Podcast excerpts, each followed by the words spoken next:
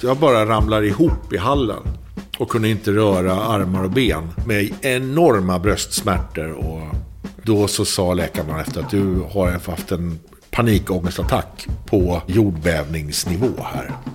Så då kom alla års bortknuffning av att jag inte har någonting. Att det kom som en smäll. Välkommen till hundåren, Henrik Schyffert. Tack Thomas.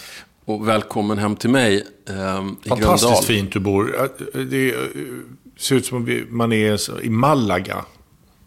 Alltså den typen av hus. Du tänker på terrassen här ute? Ja, ja. Alltså, så här, jag har inte sett något sånt här i Sverige förut. Ja, men vi är här därför att det är vab hemma hos dig i Vasastan. Mm. Och, eh, du, och i Traneberg. Och i Traneberg, där, där Nor, din flickvän, bor. Mm. Eh, det är lite så här tusen bitars livspussel just nu i ditt liv. Ja, det är det verkligen. Det har varit riktigt dåligt. För jag har varit pappaledig sedan i januari. Och så skulle jag börja jobba i mars och turnera. Men då kom ju corona, så det blev inställt. Det här är så tråkigt att höra. Alla har ju sådana stories. Så fick jag två filmproduktioner som hamnade ovanpå varandra. Så jag har kuskat mellan Stockholm och Göteborg nu två månader. Och jag då, som är dum i huvudet, eh, lyckades övertyga hemma om att det här kommer att gå. Och att det här kommer att vara enkelt. Och han ska ju börja dagis och det kommer lösa sig. Men han började då inte dagis och jag har varit borta och alla är sjuka och dagis är inställt. Och, det har varit kaos. Så här. Tjena hej! Knesset. Jag heter Erik Haag och det här är vår unga moderna panel. Du och jag träffades första gången i februari 1996. När du var med i Knesset-panelen. Oj, oj, oj. Henrik Schyffert, morsning korsning. Tjenare. Vi har fått kul brev som undrar om din tatuering. Kan du inte visa det? Ett sorts humorprogram i ZTV med Christian Lok och Erik Haag som programledare. Du var redaktör. Jag var redaktör. Mm, det kommer jag ihåg. Ja. Och du var den mest kända medlemmen i Knesset-panelen den säsongen. Eh, en, eh, vad ska man säga, posterboy för den ironiska generationen. Det här är Sony-loggan. Sony, varför har du Sony-loggan på För den armen? var snygg. Du hade gått från MTV i London till ZTV-chef i Sverige och du hade gjort Hassan, Killinggänget, du hade släppt en skiva med ditt band Whale. Du hade tatuerat in Sony-loggan på armen. Det kommer aldrig gå bort det där. Nej, Hur känns det? det känns skönt. Det är ju snyggare än hakkors tyckte jag i alla fall. Och din fru kallade dig för Schyffert. Ja. Eh, jag tänker att det där betyder något, att hon kallade dig vid efternamn. Oklart vad. Alla som känner mig säger Schyffert. En slags lumpenfiering av, av Ja. ens tilltalsnamn. Precis så. Det hände ju mycket nytt och kul i Stockholm vid den här tiden, mitten på 90-talet. Men temperaturen i stan var ju ganska nervriden. Det var viktigt att inte bry sig för mycket, att inte vara för innerlig och allvarlig. Alla var noga med att hålla sin cool. Och allt var rätt apolitiskt. Det pågick visserligen ett fruktansvärt krig på Balkan, men för att citera dig, jag hade fullt upp med att fundera på om man kunde snorta O'boy. Har jag sagt det? Det var ju roligt sagt. Det var roligt. eh, Stockholm har blivit kallt, sjöng Orup på radion. Och du var inte heller någon kamin direkt. Nej, det kan man väl inte säga att jag var. Eh, jag var väl eh, ängsligast av alla, tror jag, i det där gänget. Det var det där året när eh, Stackabo hade releasefest för sitt sommarskägg på Tranan. Så fick vi komma dit, så hade han släppfest för sitt nya sommarskägg som han skulle visa upp. Ja, det är tur att vi kan skratta åt det då. Jag tror vi skrattade åt det då också. Man förstod att det här var inte på riktigt. Men, men det var Men att du var roligt. ängslig, att du var ängslig och till och med ängsligast av alla, det lyckades du ju dölja väldigt bra. Ja. Vad hade du för strategier? Eh, all, allt jag säger nu är saker som jag har förstått i efterhand. För då hade jag inga strategier alls. Ehm, jag ville bara vara med. Och det verkade som att det var det här som krävdes för att få vara med. Så då gjorde jag det som krävdes, tror jag. Det var extremt hög FOMO, som det heter nu. Det ordet fanns inte då. Men Fear of missing out. Fear of missing out, ja. Det hade jag extremt. Jag var livrädd att inte få vara där, där det hände, när det hände.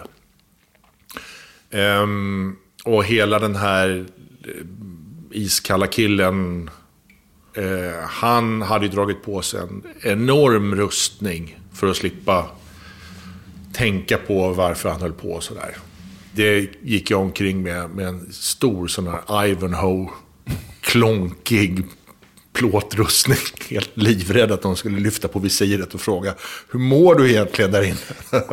Tanken, på att, tanken mig. på att jag eller någon annan skulle fråga dig hur mår du egentligen är ju, känns ju bisarr när man tänker på Ja, den här tiden. ja. Alltså, det här var ju en tid när man kunde liksom döda en kväll genom att bekänna att man gick i terapi runt ett middagsbord. Ja, ja. Prata psykisk ohälsa är väl liksom 99, det är väl allas influencerkonton går ut på idag. Det är extremt, men det var inte så då. Nej, det var inte det. Man skulle vara med liksom. Och det var väldigt macho. Jag kommer ihåg någon intervju där du sa att det, det var homosexuellt att ha åsikter om eh, olika ölsorter. Ja, Man ska ta en bärs bara. ja, Alltså det var en väldigt macho, grabbig jargong. ja, det var det extremt mycket. Jag tänker det fanns en anledning till att de här Fittstim-böckerna och det slog igenom sådant. För det var verkligen, det var dags att ryta till. Det var extremt grabbigt och jag var ju extremt skyldig till det också. Och bara det att, att Killinggänget eh, inte hade en enda tjej liksom, i gruppen. Det hade inte hänt idag att man skulle formera en humorgrupp med bara män. Nej, och det var också ingen som ifrågasatte det. Absolut inte. Ingen av- Jag kan inte ens minnas att jag reflekterade över det. Nej, och ingen av recensenterna eller Gunnel Thunander på DN eller eh, tv-chefstanterna där uppe, eller någon tog upp det här som ett eh, dilemma. Det fanns inte på kartan.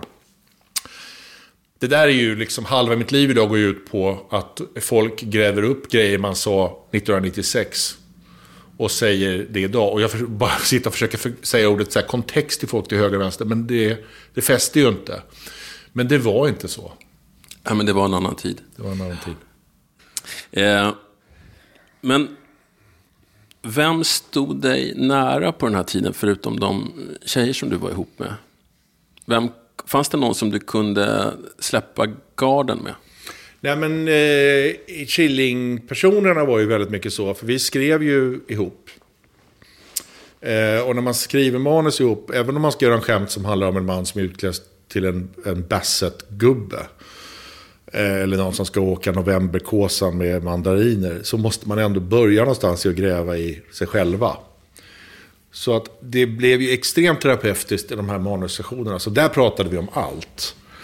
Och ganska öppet och sådär.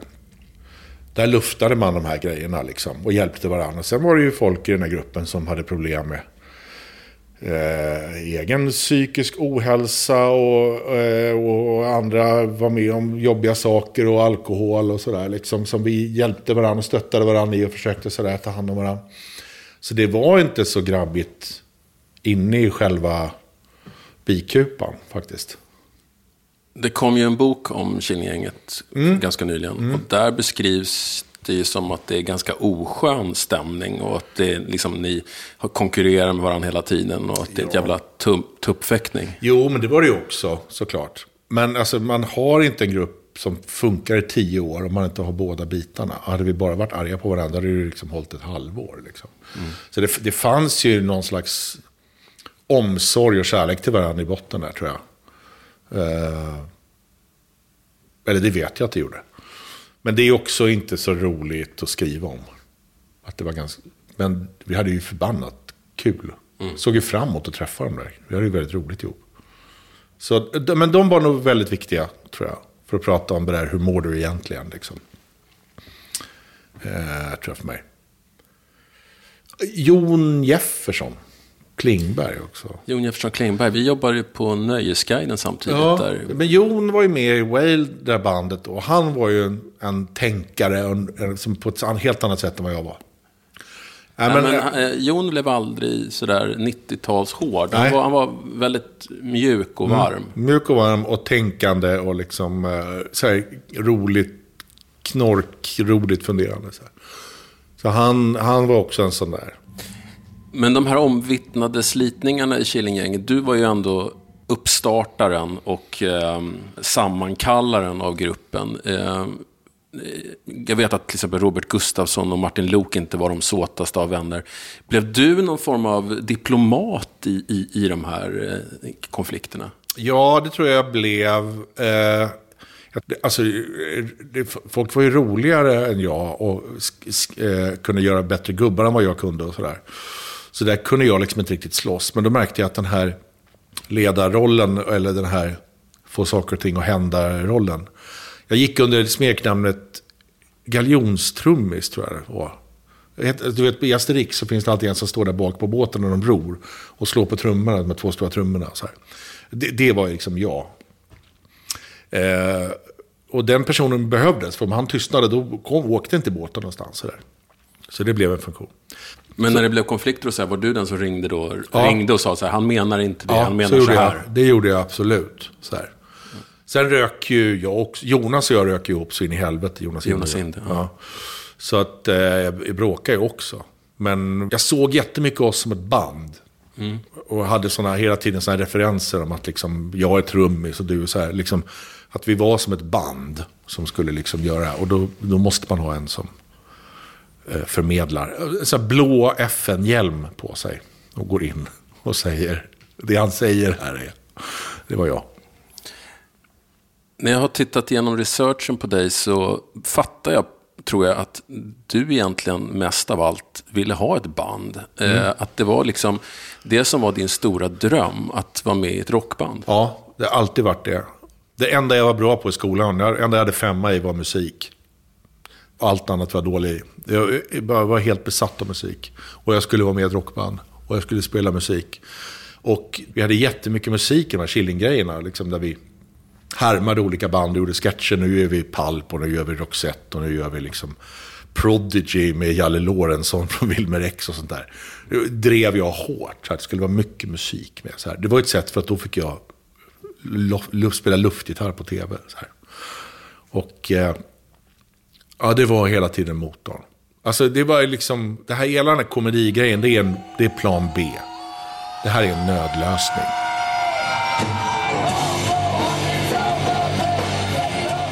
Och när ni skapade ditt band Whale, då var det från början meningen att det skulle vara liksom anonymt, sådär, att ingen skulle veta vilka medlemmarna var. Så var det också, och det var också en ängslighet för att jag förstod ju hur svenska rockkritiker fungerar. Alltså det de håller på med, det kan ju i grunden en apa göra, det fattade jag också. Och det de vill göra, det är att ett, de vill upptäcka. De vill absolut inte vara tvåa på bollen, då är det inte lika bra. Även om det är bra så är det inte lika bra. Och så vill de upptäcka någonting som är väldigt annorlunda och väldigt eh, som obskyrt och eh, något som är väldigt eget. Sådär. Så jag förstod att de, vi gick ut och släppte en singel och mitt namn var med, då hade vi förkastats in i, i Kjell Hägglunds papperskorg. Liksom på två, han skulle inte ens öppna det, men ändå sågat det. Så här, olyssnat, det förstod jag. Så då släppte vi det anonymt. Och då började det spelas lite på radio, folk visste inte vad det var, folk pratade om det. Så här. Och det, taktiken fungerade liksom. Sen Men det, inte så länge. Nej, inte så länge. Det gick liksom någon, någon vecka bara. Aftonbladet dröjde. Ja, men sen det räckte. För då var de liksom, då hade redan några eh, sagt i radio att det här är jättebra, det är tydligen svenskt. Och då var kilen inslagen liksom. Så här att, eh, eh, ni, ni kan, nu kan ni såga det. Men eh, det är redan sagt att det är liksom, har någon slags, någon slags kvalitet. Har den, så här.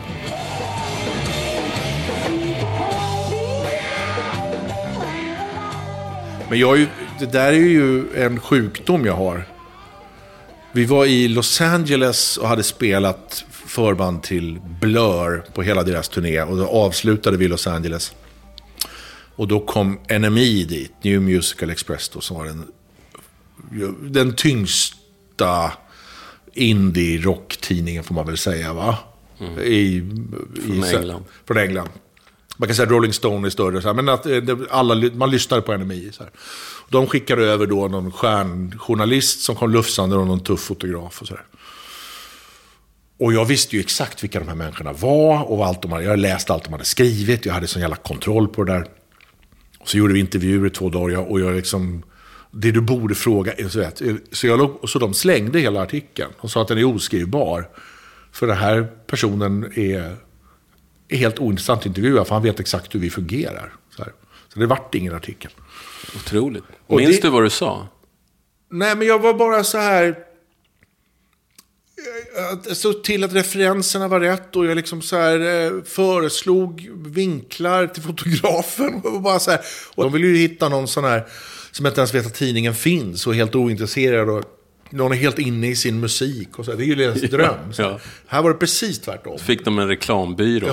Ja, precis så. En PR-byrå fick de i knät. Så att det, det, det var ju... eh, eh, ja, men det är ju en svaghet jag har.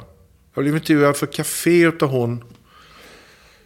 Åh, vad heter hon? Hon jobbar på DN. Matilda, Magdalena, och sånt där. Matilda Gustafsson? Ja. Och intervjuade mig en hel dag för någon stor sån här lång kaféartikel. Och till slut var hon så här, det är så tråkigt att intervjua dig. För du bara svarar precis rätt på allting. Och jag får in, du bara går inte fel någonstans. Och så här.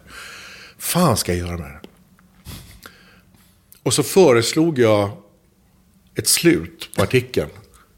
Ja, när det var klart så, så läste jag igenom den. Så föreslog jag, du, det är roligt om du säger att jag har köpt en Tesla som Wikingsson hade. Så binder du ihop början och slutet. Och så svarar hon liksom så här, åh vad tråkigt. Men, så var, men hon tog den, så den var med. Så här. För det, jag hade rätt, det var ett bra slut på artikeln. Men det där är ju en, en skada jag har.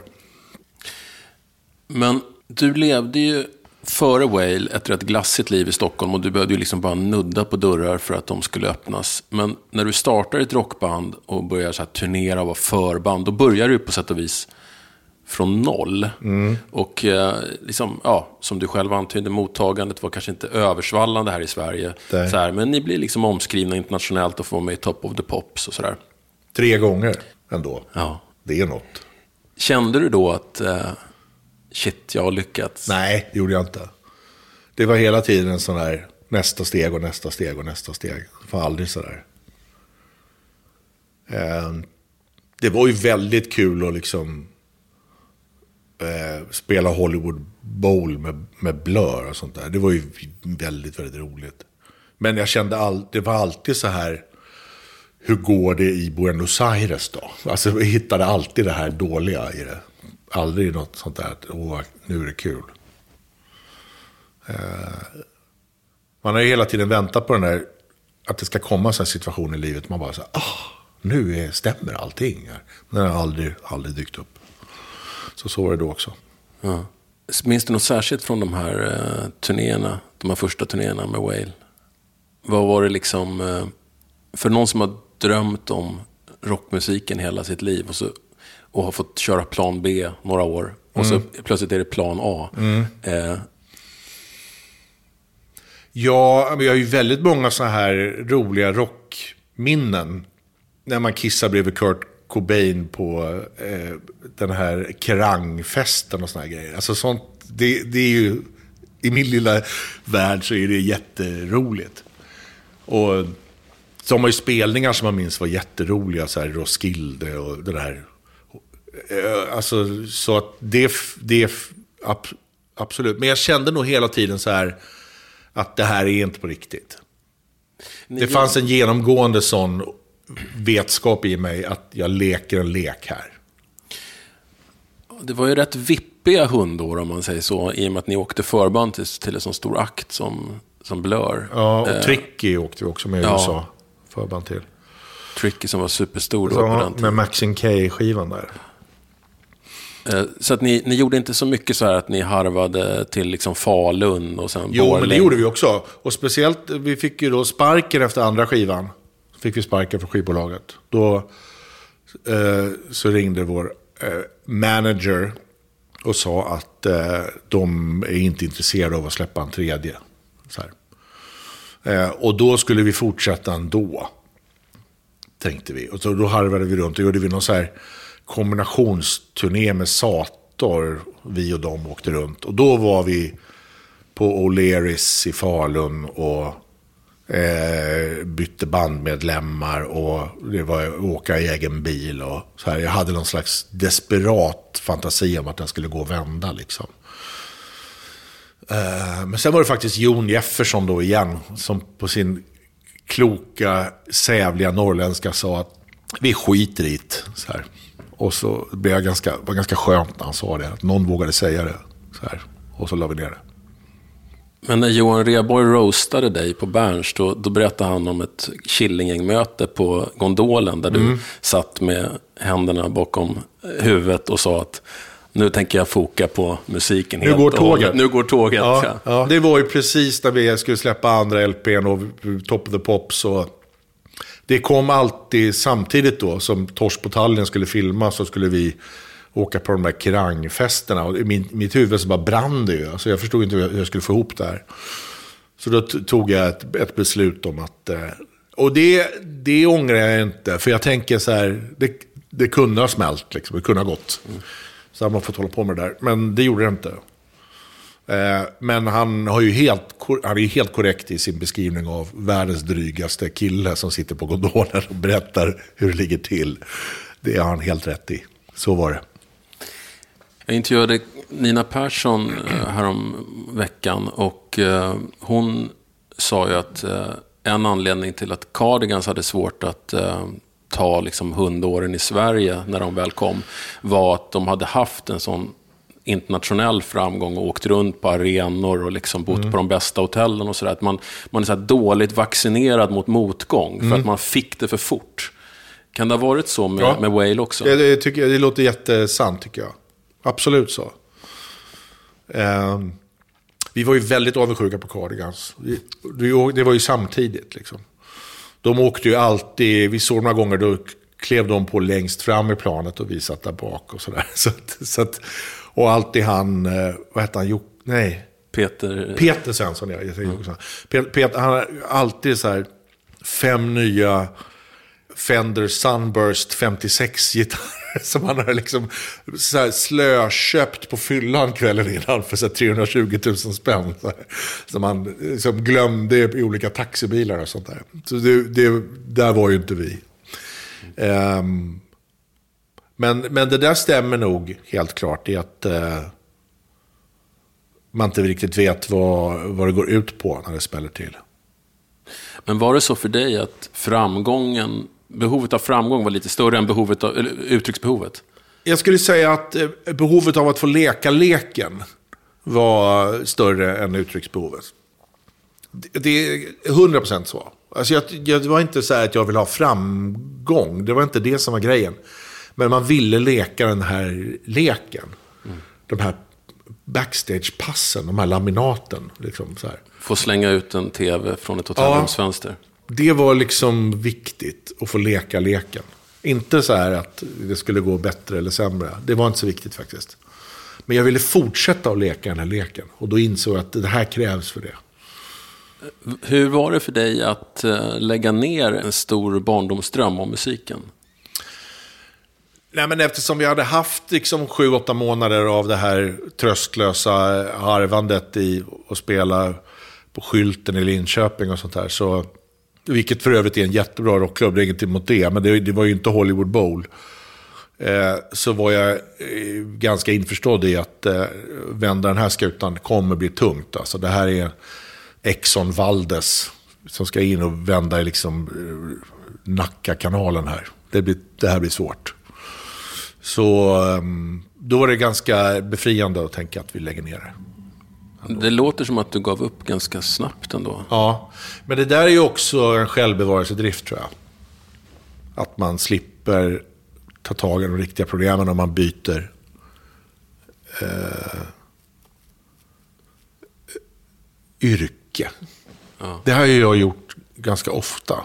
Det här är ju också något som jag pratat i terapi om. att det är lätt att vara nybörjare på någonting. Det svåra är att bli riktigt bra på det och hålla, hålla i det länge. Så, här liksom.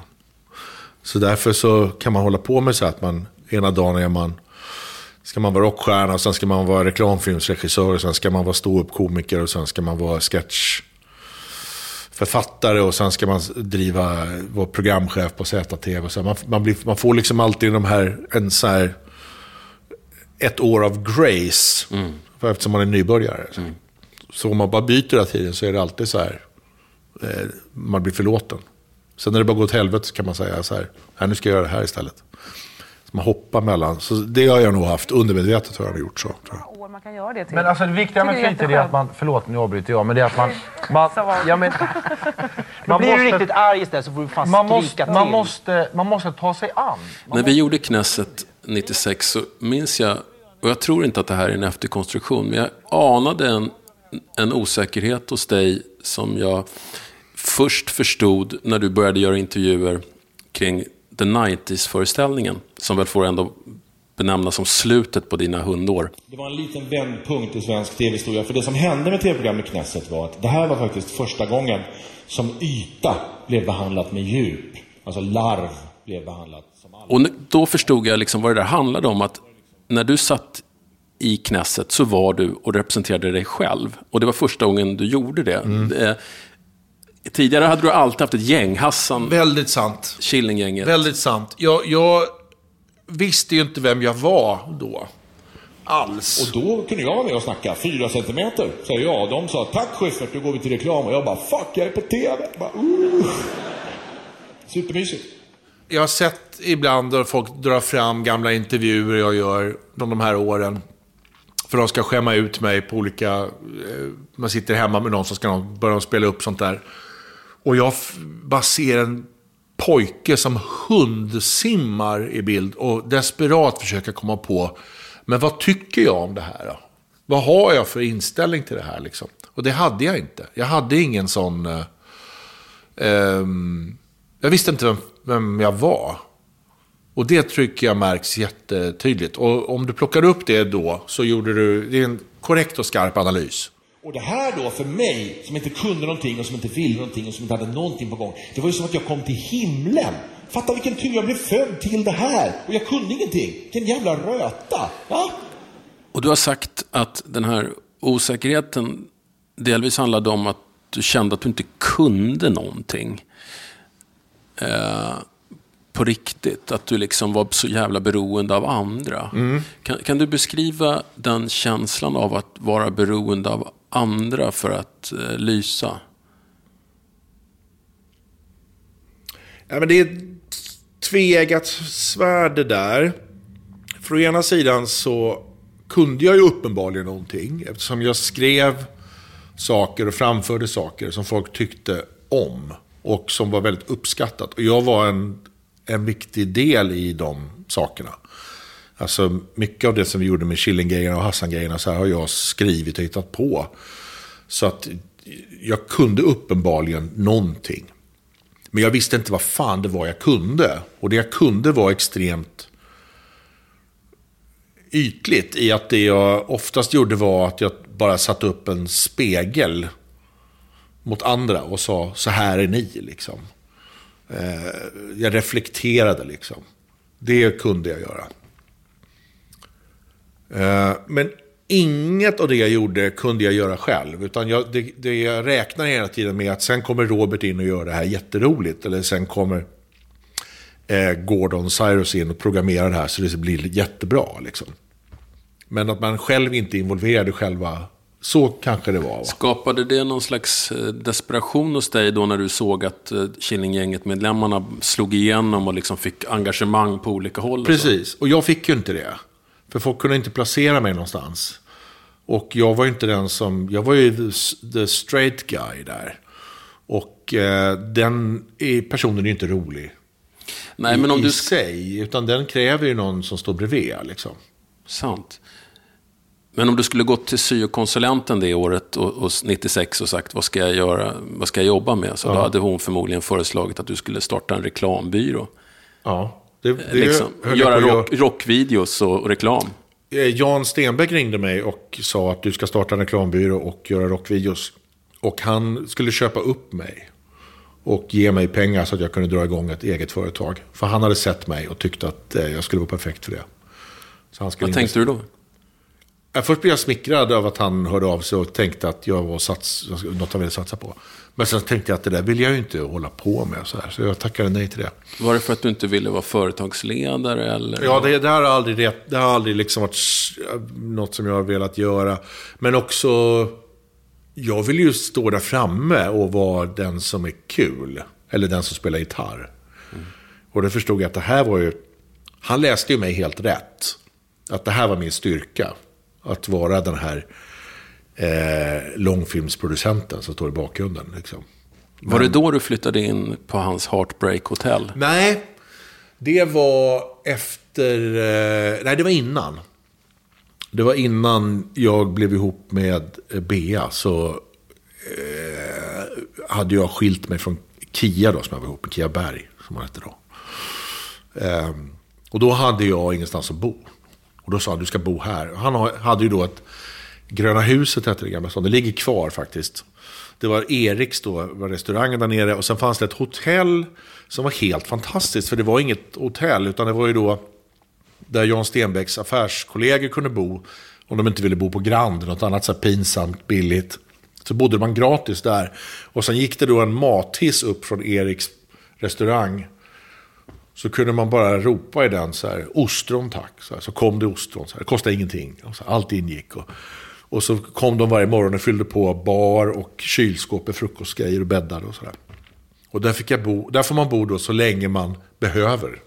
Och Stenbeck själv har en toppsviten Precis, där. han har då toppsviten där uppe som heter Alibaba. Där, där, som är något tak man kan öppna. Och där är, det är väl inte, så är det väl inte idag, men det var så här marockanska... Liksom, man skulle, Slavar. Precis. Nej, inte slav. Men man kunde då ligga och äta liksom eh, potatismos med rysk kaviar som var hans favoritmat. Så låg han, han och GW låg där uppe och åt sånt.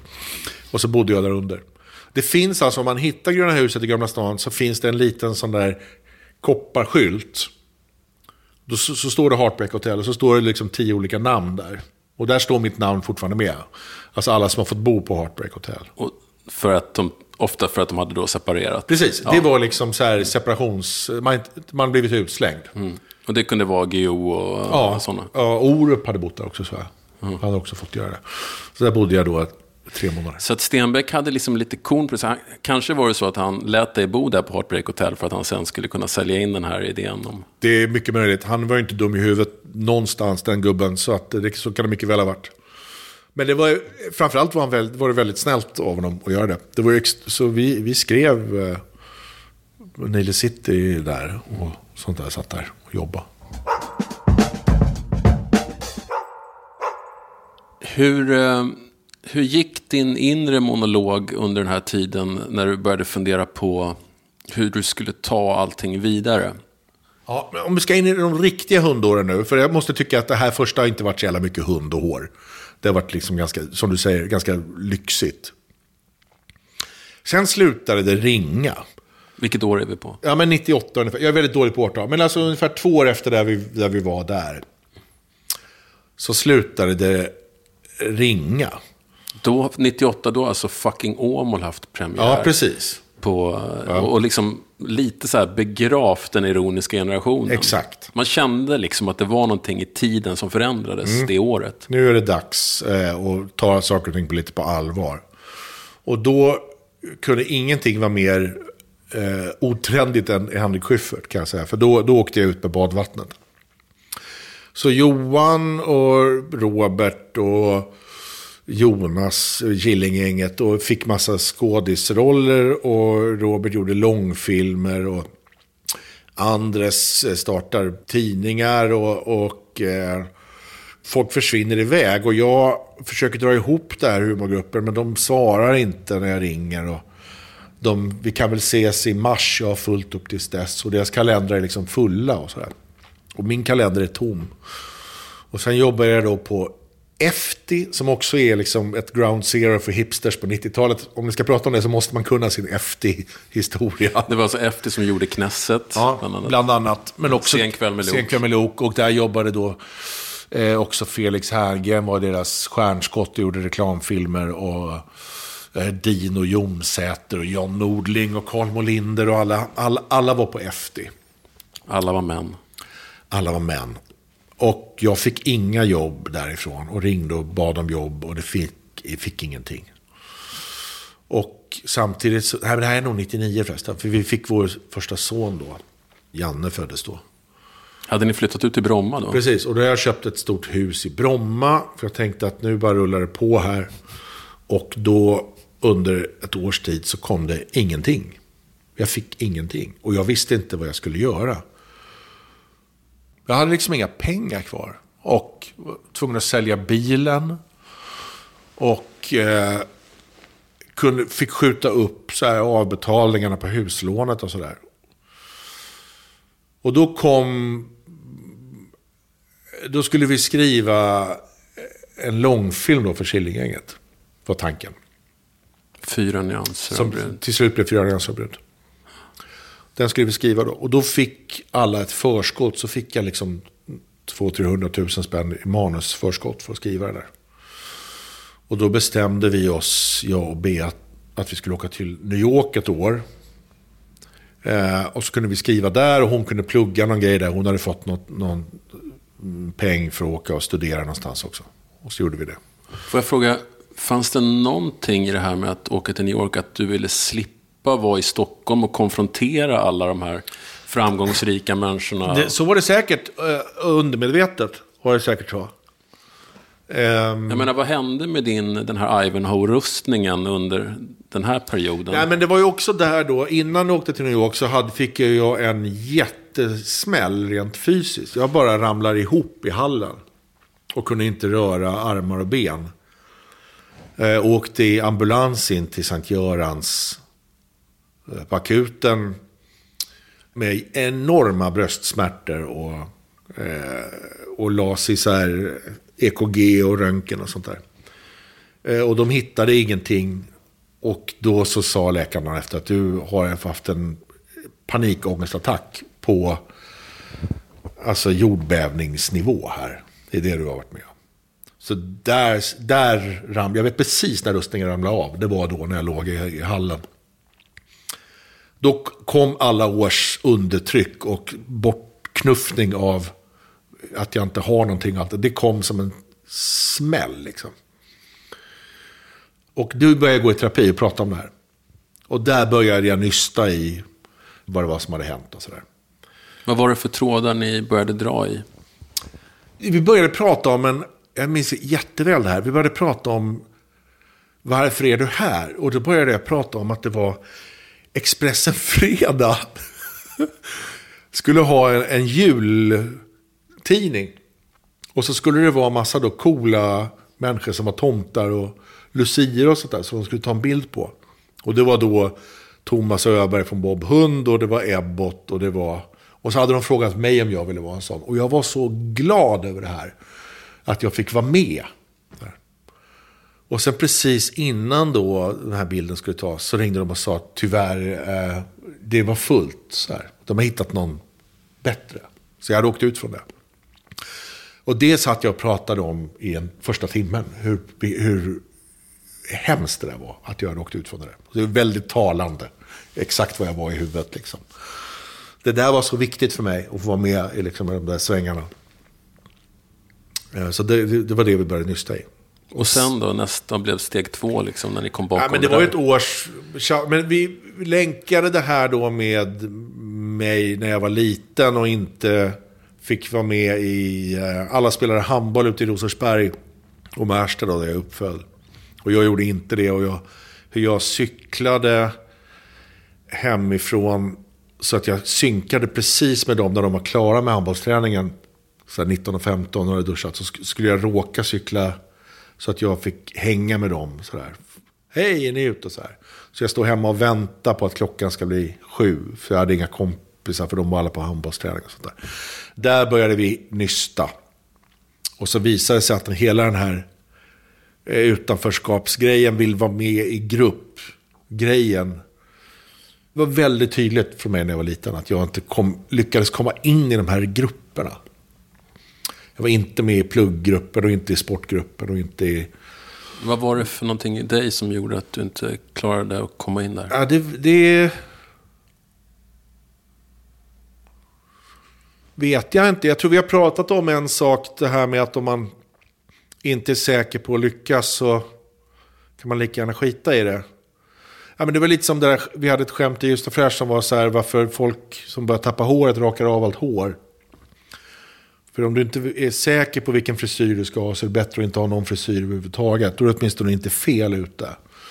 det börjar bli svårt det där med att kamma över och sånt där. Liksom. Så då är det bättre att bara ta bort allting. Och det kan vara en sån tes, att om jag inte kunde vara liksom bra på det här som de höll på med, så bara hoppa. Och det stämmer ju också överens med att jag bytte så mycket yrken i livet. Så, här. Att, Så det fanns en perfektionism hos dig från början? nej, inte perfektionism, men en, en så här en rädsla för att bli bortknuffad. Också om man tittar på relationer jag haft så är det, har jag alltid liksom... Jag är ju sämst i Sverige på... Jag hade liksom en singelmånad. Liksom, jag har inte haft så många singel, men en singelmånad hade jag. Där Fredrik Lindström skulle gå ut och ragga med mig och visa hur man raggar tjejer. Och han sa att jag var den sämsta han hade sett i hela sitt liv. Liksom. Jag står i en bar och vi är liksom i Värnamo. Och så kommer det fram någon tjej och ska börja prata. Då hittar jag på en ursäkt och springer på muggen och, och så går jag hem och sådär liksom. Och det här är ju då ett, en taktik då för att slippa bli nekad. Så knuffar man själv bort först liksom. Ja. Och det är också då en anledning till att man skapar grupper. Istället för att bli inbjuden till en. För om du skapar gruppen, då kan du inte få sparken. För det är du som har hittat på den. Och då kan man titta bakåt och tänka då att ja, men det där verkar också stämma mitt jobbliv. Så här, att jag, jag ser till och är den som ringer upp först. För mig kan du inte sparka. Det är jag som har nyckeln. Liksom. Och då fick jag ju då 99 där en sån jätte eh, bortknuffning från hela hela mediasamhället. Liksom. Ingen ville ha mig. Och då blev det jättestarkt och då var jag tvungen att börja nysta i det där. Det blev ju min räddning. Eh, men det jag förstod var ju så här att jag måste... Ska jag kunna fortsätta med det här så måste jag på något sätt ta ner den här spegeln som jag haft och peka åt alla andra och vända den spegeln mot mig. Det var liksom nyckeln i det här. Och det har jag varit livrädd för innan då, att någon skulle lyfta på visirutrustningen och fråga hur mår du? Det måste jag göra med mig själv. Hela tiden. För det är inte förrän jag har tagit reda på det som jag kan bygga någonting och sen ha någonting att prata om. Eller göra, eller visa upp, eller eh, sjunga och dansa om. Så så var det nog tror jag.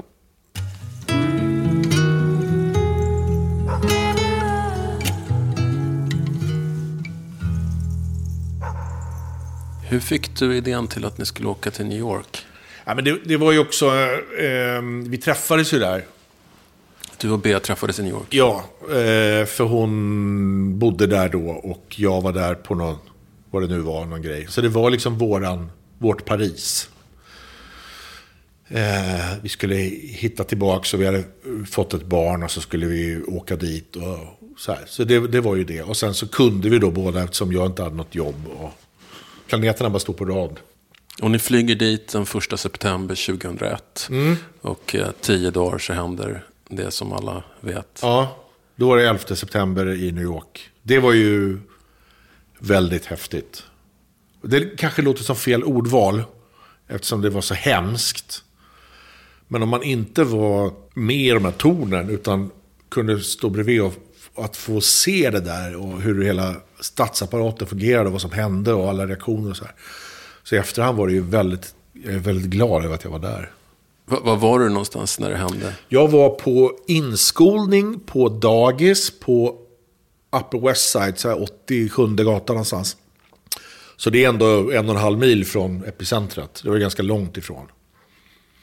Eh, Men då kom det en pedagog där, en förskollärare, och skrek att de hade bombat Pentagon. Det var det första de sa.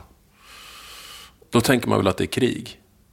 Ja, det tänkte man ju då. Att det är krig och något slag eller någon terroristgrej. Så jag tänkte att det var något sånt. Och sen sa de då att eh, ett flygplan flugit in i ett av tornen. Och sen tystnar New York. Det kommer aldrig hända igen. Men jag var med om det. Det blev helt tyst. Alla bilar stannade. Alla flygplan slutade flyga. Alla tunnelbanetåg stannade. Det blev helt, man hör fågelkvitter. Det är som när den där i am legend, den här med Will Smith när han går i New York med en pilbåge liksom. Det blev helt tyst. Och så kom det pansarbilar och ställde sig i varje korsning. Och sen började F-16-plan att flyga så här rutmatrixer över Manhattan.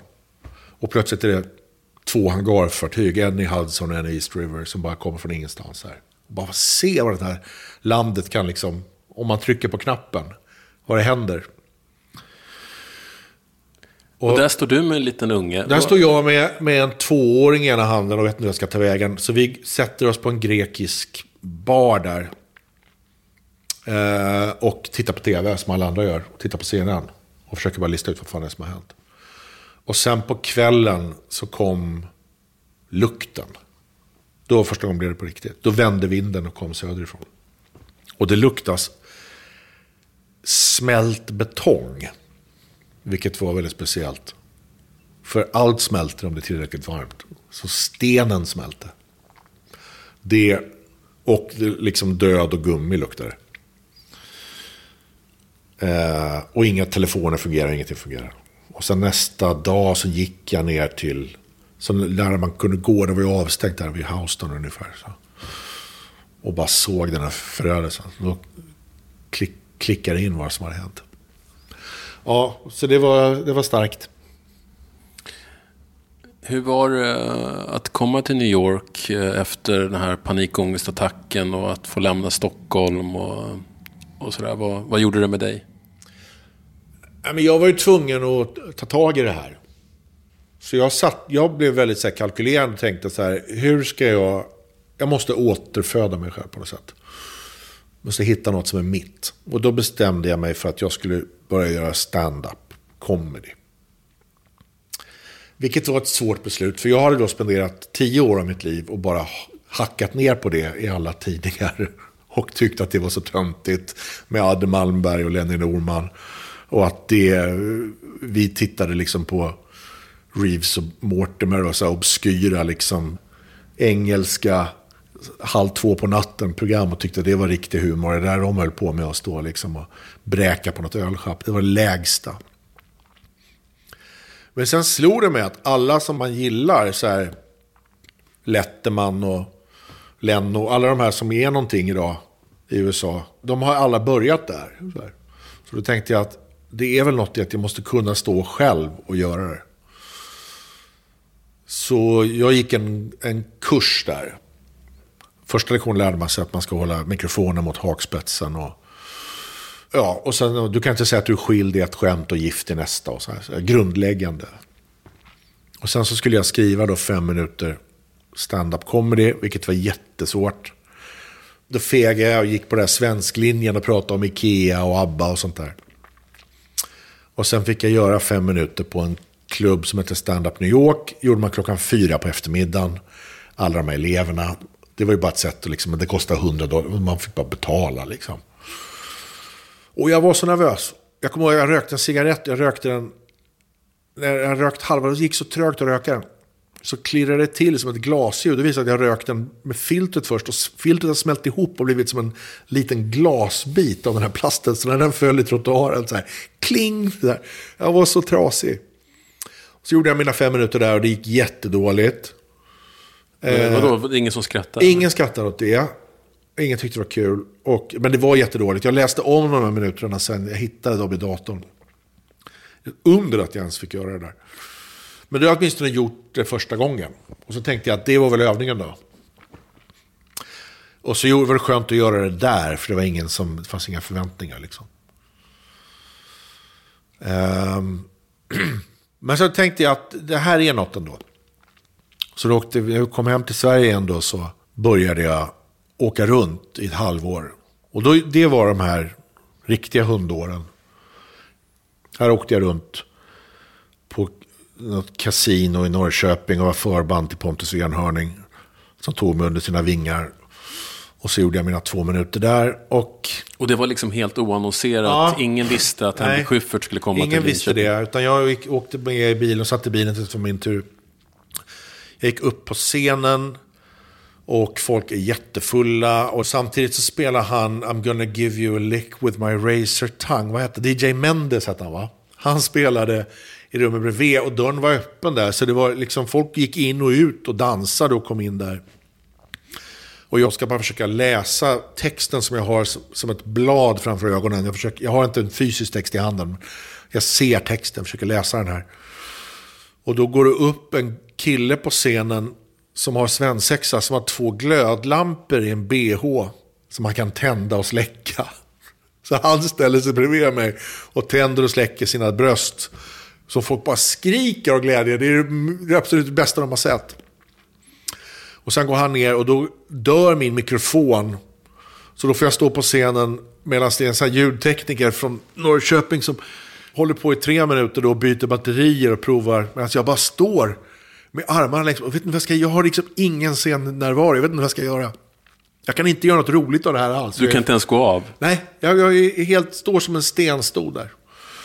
Så gör jag det och sen funkar mikrofonen och då så kommer han, konferencieren ut och säger tack, så är min tid klar. Så går jag. Och sen sitter jag i köket, kommer ihåg att bara stirra in i den här diskmaskinen som åker upp och ner med tallrikar. Och bara, vad fan hände liksom? Det var mitt första gig i Sverige. Så det gick väldigt dåligt. John Ajvide Lindqvist, Lindqvist, författaren. författare, han gick på efter mig. Han hade, ja, han hade en stand-up-karriär innan han slog igenom som författare. och han kom av scenen och hade någon, en gitarr och någon apa som var en docka. Mycket så grejer med sig. Så här. Men han hade gått ganska bra för det. Det gick jättedåligt för mig. Ja, det var hemskt. Och det Var- där gjorde jag ett halvår liksom, höll på med. Under, den här, under det här halvåret, fanns det någonting som fick dig att känna att Nej, men jag ska ändå fortsätta? Eh, Anna-Lena Brundin, hon har bytt efternamn elva gånger efter dess, men då hette hon det i varje fall. Hon sa en väldigt bra grej till mig. För det första så märkte jag att så här, inom ståuppvärlden så fanns det en extremt varm, kollegial känsla. Folk var väldigt, väldigt snälla mot varandra. Och när man har gjort det här så förstår jag varför. Att det är ju som att du har varit i Vietnam och så träffar du en annan Vietnamveteran. Och så spelar det ingen roll var du var någonstans. Men du gör honör och liksom respekt. Så här. För jag vet vad du har varit med om. Och det finns inom ståuppsvängen som inte finns i någon annan kulturyttring. Man hjälper varandra, stöttar varandra. Hjälper varandra att hitta på skämt, hjälper, skjutsar varandra hit och dit. Och jag kan täcka för dig om du inte kan. Och så där, liksom. Det finns en väldigt värme inom den här genren. Men hon sa så här, du räkna med att du kommer bomba tio gånger. Alltså du kommer ha katastrofgig tio gånger. Och så gör du en lista. Och så varje gång du gör en, ett dåligt gig så skriver du upp den på listan. Så tänker du vad kul, nu är det bara nio gånger kvar. Så här. Och när listan är full, då, är du, behöv, då kommer det inte hända igen. Så här. Och det var helt sant. Så jag gjorde liksom sju stycken sådana där. Och sen, slut, sen var det ett halvår tills nästa kom. Till åttan kom. Och sen var det tre år till nian kom. Och så där. Man blev liksom bättre på det. Så den hjälpte mig jättemycket, den här lilla listan. Då, när du ger dig ut, även ute, på, ute i landet, så är ju du ett, liksom ett känt ansikte och eh, en person som verkligen personifierar Stockholm. Det här måste ha legat dig i fatet som komiker. Ja, nej men det var ett jätteproblem.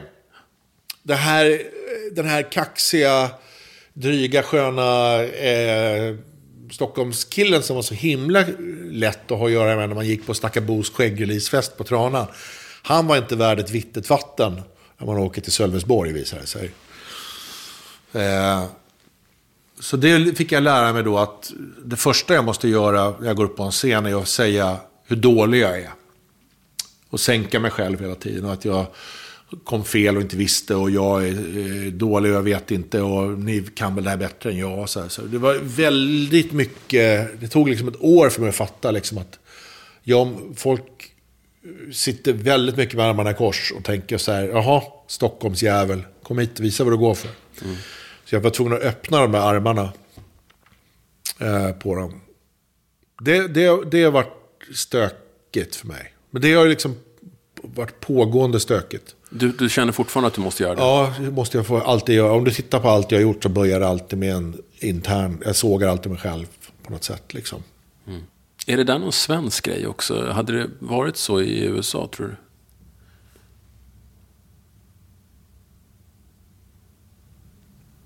Eh. Nej, men när man säger så att eh, USA är en sån jättestor marknad, så där skulle det nog funnits en marknad för någon som sket i det och bara körde sin dryga Stockholmsstil. Att det, det skulle ändå liksom fungera. Men om du tar 300 pers på O'Learys i Kalmar så, här, så har du inte liksom riktigt råd med att skrämma bort 200 utav dem. Det är väldigt sant. Det Då måste du liksom se till att alla 300 är glada.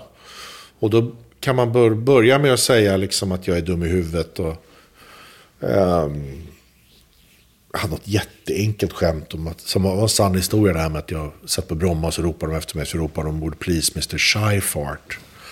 Som var en jätteenkel grej. Som jag, men den körde jag liksom i sex år tror jag. För det bara sänkte mig lite. Och det är liksom ett, någon slags skämt. Så här. Det är inget, det är inget starkt skämt alls. Men det funkade. Och då fick jag gräva i de här eh, avdankad ironiker, Stockholmsjävel, gråhårig, eh, dryg. Alltså jag fick gräva i alla mina, så här, det de hatade med mig. Och förekomma dem och säga dem allihopa. Så här. Men det här visar sig också är ganska tufft. För det, det sänker dig. Om du gör det dag ut och dag in i 20 års tid. Till slut börjar du tro på det. Så att jag är nog inget att ha liksom. Ja, intressant. Ja, jag jag har nu försökt låta bli det där för att jag mår liksom lite dåligt av det. Jag har liksom grävt klart i min pisspotta liksom. Jag är så jävla nedkissad av mig själv där. Så det är ett dyrt sätt att underhålla på. Och, och gräva i det där hela tiden. Man blir ju avundsjuk lite på Benjamin Ingrosso som kan bara gå upp och dansa. Alltså, det verkar lättare på något sätt. Jag tänkt på det där att man, man, när man väljer en, en karriär så vet man ju aldrig vad notan kommer bestå av. Nej. Det finns ju alltid en, en, en liksom lite obehaglig nota som kommer. Det är omöjligt att se den från början.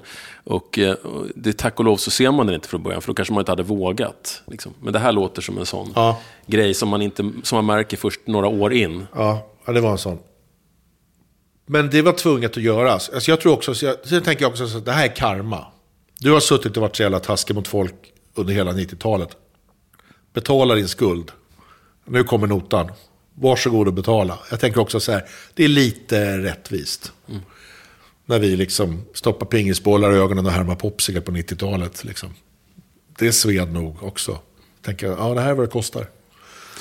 Det var ju många som tyckte att när du gick från Killinggänget och ner till, till stand-up som, som du sa hade rätt låg status i, i liksom första halvan av 90-talet. Och även Parlamentet som ju var en slags eh, svenne-bananhumor. Liksom. Det var ju många som tyckte att du körde din skeva i fulskogen. Sved det när du, när du fick de reaktionerna? Nej, det gjorde det faktiskt inte. Då var jag förbi det där. Plus att jag då har lärt känna hela den här komikergänget. Och funnit, kanske för första gången, en grupp som ville ha med mig och som jag ville vara med i. Och där det var rättvist. Liksom. Det var nog, det, Vad menar du med det, rättvist? Ja, men att det var inte att någon var där på nåder. Utan om du gör de här läxorna så får du vara med i den här gruppen. Och sen när man väl var med så var man alltid eh, välkommen där. Det var en- värme som jag inte hade varit med om tidigare. I de andra konstellationerna jag varit med om. Eh, det- Den här tävlingsbiten finns inte där. Eller fanns inte då. Sen kan man tycka idag har det nog blivit lite mer så igen. Alltså, de här hippa Malmö-komikerna tycker ju att vi som håller på på Rival är liksom jävla töntar och sådär. Liksom. Men jag tänker att det har kommit lite tillbaka. Men då var det inte så. Så jag tror att det var första gången jag var liksom välkommen in i en grupp som jag också ville vara med i. Där blev du också ganska snabbt ledaren i den gruppen. Ja, Nej. Jo, Nej. Alltså medialt sett, ja. Men inte på riktigt. Men det, alla komiker är ju, de är ju väldigt fina där. De är ju väldigt öppna med att du höjde statusen på Men det kanske jag gjorde. världen. I att jag kom från då Guldbaggebelönade fyra nyanser av brunt-världen liksom. Och ställer mig och drar snoppskämt på en ölbar så här. Det, det förstår jag. Men väl inne i köket efteråt så var jag den som var tystast liksom. Jag förstod att jag inte var lika duktiga som dem på det här. Det fattade jag. Och det tror jag räddade mig. Att jag, jag slet arslet av mig med det där. Alltså. Fyra gånger i veckan så var jag och stod i Aspudden på någon pizzeria och gjorde mina tio minuter oannonserat bara för att jag ska bli bra på det här. Jag ska fan lära mig det här liksom. Och det tror jag de respekterade. Liksom. Sen är det säkert roligare att intervjua mig för att jag har gjort den här resan. Det är spänn, mer spännande alltså medialt att prata. Så jag dök väl upp mycket. Men jag var absolut ingen ledare för det där. Då har vi kommit fram till rundan ja eller nej. De orden eller tvekan frambringar det här ljudet. Och då är ni ute ur leken. Det här kommer du ihåg, eller hur Johan? Ja, ja. Tack så mycket för det. Du tar alltså över parlamentet och då är vi på 2003. Och det här får stor uppmärksamhet för att, eh, för att du liksom, ja, just för att du har en upparbetad cred och eh, för första gången gör någonting som anses lite svennigt. Vill du vara med igen? Ska jag få en chans till? Ja! Då är ni ute. Är du beredd? Det är liksom lite som när Håkan Hellström var med i Allsång på Skansen. Att det man inser här, det är att du siktar mot den breda publiken. Men när man tittar tillbaks på Killinggänget idag så är ju det en mycket bredare humor än vad man fattade då.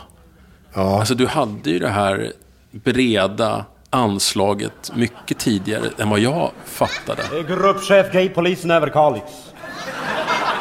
Apache. Prosit. Tack ska du ha. Om man tittar på Berns-showerna till exempel så är det liksom, det är klassisk svensk buskis väldigt mycket. Ja, det är det. Absolut. Jaha, Överkalix. Det är en bit härifrån. Vad för dig till Stockholm? Ja, vad fan tror du? Det är för att shapea upp det här jävla fjollträsket. Det här har jag förstått i efterhand. Men vi hade ju ett genialt grepp på det där med Killinggrejerna. För att de, var- det var ju tre lager. Första så fanns det ju då en, en klassisk sketch med en knasig person som möter en oknasig person som har ett knasigt problem. Ovanpå det fanns det då, i och med Robert, en sån här västgöta buskis tradition med en dialekt och han kan ramla och hosta på ett jävla roligt sätt. Och sen då, som tredje och liksom löken på laxen-grejen, så döper vi personerna till eh, Jörgen Cremonese från Whipped Cream. Smala referenser. Smala referenser. Som knappt Svenska Dagbladet Citybilaga har koll på. Liksom. Så alla på, på Citybilagan tänkte så här, oh, det här är lite smalt och vasst. Liksom. Medan folk i Skövde tänkte liksom, fan vad rolig han är, han ramlar och så här. Och sen, alltså the stand the test of time. Det är en klassisk konstruerad sketch. Som är som vilken jävla Fawlty Towers-scen som helst. Liksom. Eller vad man nu ska inte jämföra sig med det finaste. Eller vilken så här kasinorevy-sketch som helst. Liksom. Som det står på. Men det som hände när du gav dig ut och började harva på standupklubbar i, svensk landsort var att du fick överge de här smala popreferensskämten. Ja, För, för det, det hade du inte råd med. Du, måste, du var tvungen att... Du kunde inte skämta om Jocke Åhlund. Nej, det gick inte. Han, han går inte att skämta om ändå. Han är, han är liksom oskämtbar, Jocke Åhlund faktiskt. Han, han har liksom, alltså, han har teflondräkten på sig. Han går inte att ta ner. Nej, eh, det kan man inte. Däremot så stoppade jag in dem ibland ändå. På ställen där de inte var viktiga. Så, så har jag droppat referenser någonstans. Bara för att liksom, det där ska finnas kvar. Jag, jag vet ju att Jens Petersson gillar Tom Petty. På grund av min... min- så- Alltså, då tänker jag så här, då kan jag lika gärna säga Tom Petty här. Istället för att säga ABBA. Liksom, förstår du? Alltså, det, det, det har inget med skämtet att göra. Men man kan liksom krydda lite med det där. För att få en liten en uh, seasoning. Så, där, liksom. så det kan man göra. Men det går inte att basera skämten på det längre. Det gick inte. Jag tror ju att en del av ditt geni handlar om att du har varit väldigt bra på att släppa taget om saker och ting. Och att du inte har sprungit så överdrivet mycket efter pengar. Jag menar, du hade kunnat tacka ja till det här Stenbeck-erbjudandet och, och haft ett rätt smutt liv. Och du hade kunnat fortsätta liksom, göra tv-produktioner för SVT och TV4 och sådär. Men väljer ändå att göra Linköping och Faluns liksom, små O'Learys-gig. Håller du med om det? Ja, jag har faktiskt, alla gånger jag har försökt tjäna pengar så har jag förlorat pengar. Så det är också så här, jag är värdelös på det där. Jag är också helt ointresserad av det. Har jag på något sätt fått stålar så har det varit att det har hänt på grund av att vi har gjort någonting som träffade rätt. Så, så det, det tycker jag stämmer. Um, Fattade du det där tidigt? Att... Nej, det har, nej. Alltså det har nog kommit de sista tio åren har jag börjat förstå det där att uh, ge fan i det där. Ge fan i vad då? Att jaga ja, men, pengar? Och jaga liksom någon slags sån där uh, kommersiell framgång. För det kommer aldrig gå. Du vet inte när den dyker upp, för då har alla gjort det hela tiden. Det vet du inte. Utan när du, du gör det du tycker är sant och bra just nu. Har du tur då så stämmer det. Och det där går inte att förutse. Liksom. Det händer ibland, ibland oftast händer det inte. Så det, det tror jag är sant. Men alla de skämt eller shower jag har gjort som har gått bäst är ju de som jag verkligen vågat bara riktigt hata mig själv. Det är det som folk tycker mest om tyvärr. Och 90 är det ultimata beviset på det. När jag bara totalt sågade sönder allt jag var. Eh, och bara slängde upp det på diskbänken och säger så här. Jag vet vad ni vet. Så här. Och det här är anledningen varför. Alla fick jobba på ZTV. Det var Stenbecks kanal, de sände 24 timmar om dygnet. De sände program som inte innehöll någonting överhuvudtaget. Som då var ihopsatt av en redaktion som inte kunde någonting överhuvudtaget. Jag blev chef på ZTV. Honom ska vi ha. Jessica Edin sa till mig. Programledare i, för Babel. Ja. Hon hade sett den där Var inte rädda jag gjorde. Så sa hon så här. Är det inte jobbigt att du måste gå upp, varje gång du går upp på scen så måste du ha ihjäl dig själv? Sa hon. Och så tänkte jag, ja men alltså du går upp så här. Och så bara dödar du dig själv i 90s. Och sen så går du upp i den här ljust och fräscht och bara pissar på dig själv. Och hur du lever och bor. Och så går du upp i det här ägd och så gör du bara liksom, slaktar dig själv liksom att du är framgångsrik och så här. Och var inte rädda så bara ger du alla trollen rätt i att du är hypo, hycklare och, och så här. Att du, det måste vara så jävla, har du kvar att döda? Och då tänkte jag så här, det här är faktiskt sant alltså. Att, det är vad det kostar. Så mm. Men det har varit mitt sätt att göra det på tror jag. Så att jag långsamt bara dissekrerar mig själv. Vad har du kvar att döda? Nej, nu vet jag inte. Nu har jag en jättekris igen här. Vill du göra nya hundår om tio år, då kommer jag att prata om det här. För nu har jag inte gjort stand-up sen på två och ett halvt år. Jag har inte varit på en scen på två och ett halvt år. För var inte rädda, där jag då pratade politik. Jag blev så jävla påhoppad av de här trollen. Och mordhot och spring i trappen och säkerhetsdörrar och poliser och IP-adresser och liksom... Det var superstökigt liksom. Så jag tänkte att nästa gång jag står på scen, då måste jag prata om någonting som inte är om så självuppoffrande och så sant. Utan jag ska bara försöka vara rolig. Och jag har inte kommit på vad det är än. Jag, jag knäcker det inte. Och var, alla grejer jag skriver tycker jag är jätteointressanta och jättedåliga. Du, du tänker att du ska bli Seinfeld helt enkelt? Ja, det vore men, drömmen. Men du är ju inte Seinfeld. Nej, jag vet. Och då tänker jag så här nu. Ironi, tänker jag. andra, andra sommaren. Ja, jag tänker det. Mm. Det kanske är så att det var rätt från början. Här är också ett bra slut på din intervju, eller hur? Binder jag ihop det åt dig. Nej, men att det är så, att det var kanske rätt från början. Att bara försöka vara superironisk igen. Och bara liksom inte, bara helt jättelarvig och töntigt och liksom inte ta någonting på allvar. Och härma dåligt andra dåliga. Då, du, då får du det där problemet att med all identitetspolitik. Ja. Och det kommer vara liksom... Ja, men du säger att det är ironi. Det var det som var det sköna med ironi. Man kunde bara säga så här, fattar inte? Vi... Jo, men det var lite lättare då, för det var ingen som hörde av sig och sa, Nej, ni sårar sant. oss. Nej, det är sant. Så är det.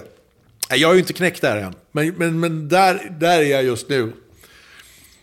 Eh, jag såg en föreställning av en komiker som heter Tim Heidecker. Som Fredrik Wikingsson skickade till mig. Som, han gör en, en ironisk standup-föreställning. Som är rakt av ironisk. När han bara driver med ståuppare och är ståuppare. Så tänker jag så här, ja det kanske är dags.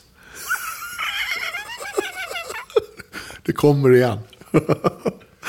ja, vi får se vad det bär, bär hän. Men än så länge har jag haft en enorm eh, skrivblock här. Vad, hur, vad händer med dig när du kommer i såna här eh, perioder där du inte vet vad nästa steg är?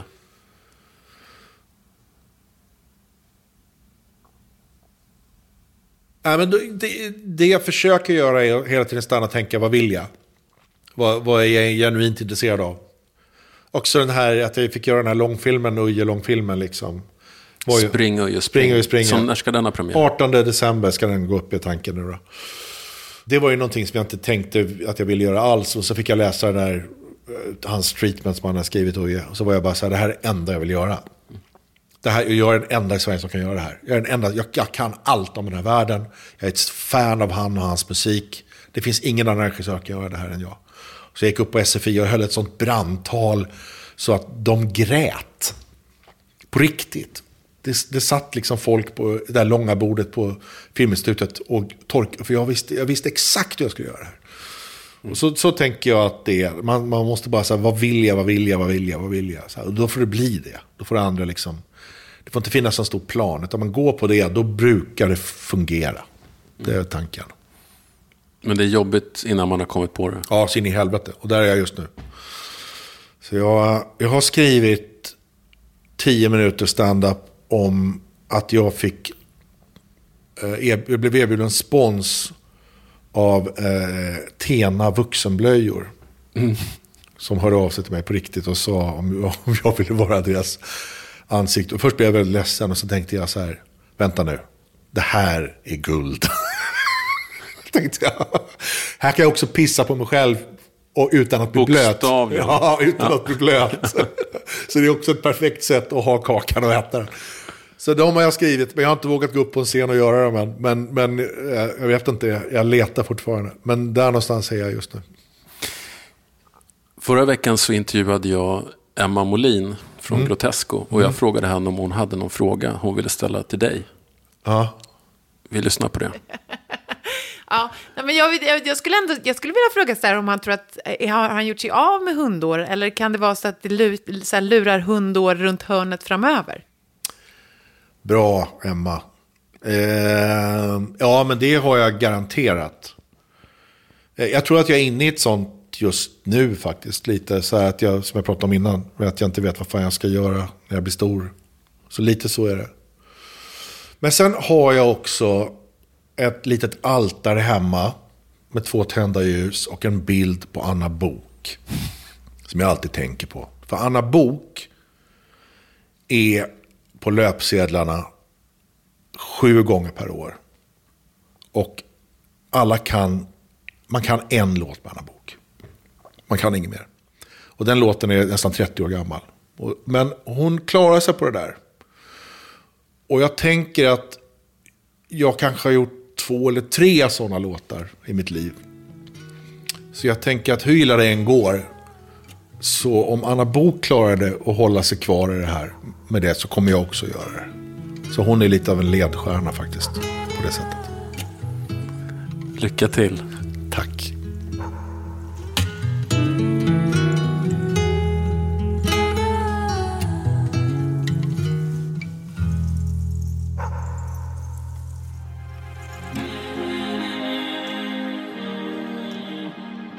Du har hört Hundåren med Henrik Schyffert och med mig Thomas Andersson Vi.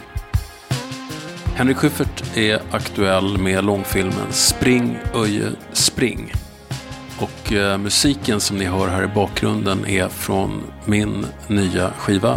Högre än händerna når heter den och finns ute nu. Det var Fredrik Nilsson som klippte och det var Fredrik av Trampe som gjort researchen. Vi hörs igen om en vecka.